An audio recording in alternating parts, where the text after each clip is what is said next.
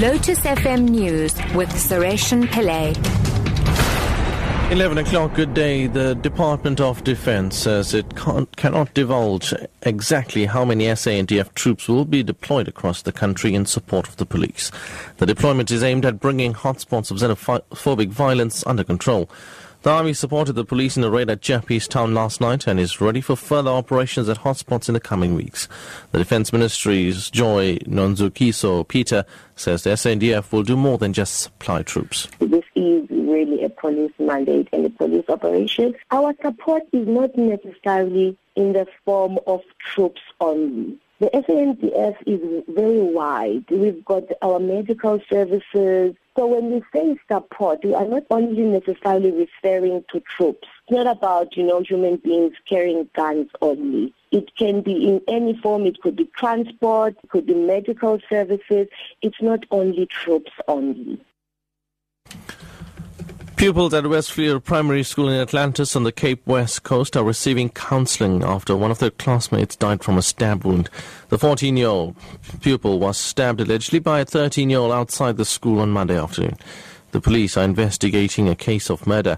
Spokesperson for the Western Cape Education Department, Paddy Attwell, says the department will continue to provide counseling where necessary The principal reported the incident to our circuit officer and asked for assistance in providing counselling for the child's classmates as well as his brother and his mother. The school social worker and a psychologist provided counselling uh, yesterday morning. Everybody is deeply shocked by the tragedy and uh, we will continue to provide counselling as required. DA's parliamentary leader Mmusi Maimane says he will ensure that the DA stays relevant to all of its members if he's elected party leader. Maimane announced at the weekend that he would stand for the position being vacated by incumbent Helen Zille. Some commentators have said the party will lose the support of whites if it is led by a black person. Maimane rejects this and says the DA is a multiracial party and serves the interest of all South Africans.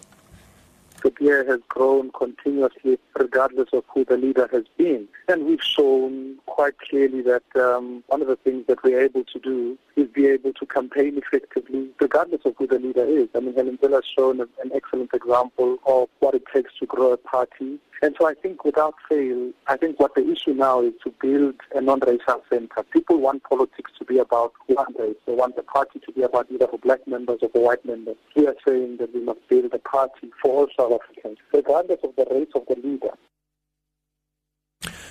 And finally, Indonesian President Joko Widodo says Asian and African leaders should be ashamed that the struggle for an independent Palestinian state still remains a pipe dream. He was speaking at the Asian African Leaders Summit at the Indonesian capital, Jakarta. The summit marks the 60th anniversary of the Bandung Conference, which paved the way for the independence of many African and Asian countries. Speaking through an interpreter, President Widodo said it's incumbent upon Asian and African leaders to ensure that the Palestinian quest for statehood is achieved as soon as possible. For six decades, the world and us and ourselves, we are still indebted to the people of Palestine. The world seems helpless when seeing the plight of the Palestinian people who live in fear and injustice as a result of a long-standing occupation. We should not turn ourselves from the devastation of the Palestinian people. And we have to struggle with them together we have to support the birth of an independent Palestine. Your top story at 11 o'clock. The Department of Defense says it cannot divulge exactly how many SANDF troops will be deployed across the country in support of the police. I'm Suresh Pillay. Back at 12 o'clock.